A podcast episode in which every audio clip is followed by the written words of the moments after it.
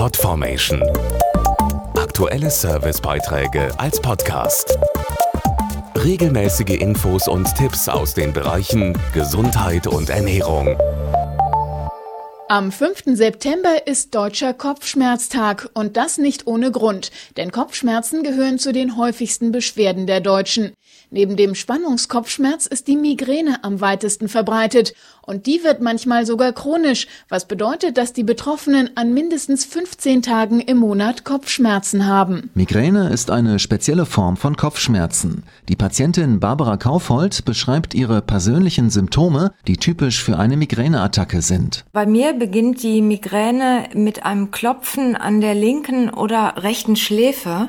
Aus dem Klopfen werden dann stark hämmernde Schmerzen, die sich über den ganzen Hinterkopf und die Stirn ausbreiten. Dazu wird mir furchtbar übel und ich möchte mich dann nur noch hinlegen und mich von Licht und Lärm abschotten. Barbara Kaufhold hat chronische Migräne, also sehr häufige Migräneattacken. Sie war am Rande ihrer Kräfte, bis nach Jahren der Ungewissheit endlich ein Spezialist die richtige Diagnose stellte. Als ich endlich wusste, was ich habe, war ich sehr erleichtert, weil dann die Therapie beginnen konnte. Und jetzt geht es mir wirklich besser und trotzdem ist für mich jeder schmerzfreie Tag ein wertvoller Tag. Eine Arztsuche im Internet unter chronischemigräne.de kann dabei unterstützen, Kopfschmerzexperten in der Nähe zu finden. Sie können das Krankheitsbild feststellen und gezielt behandeln.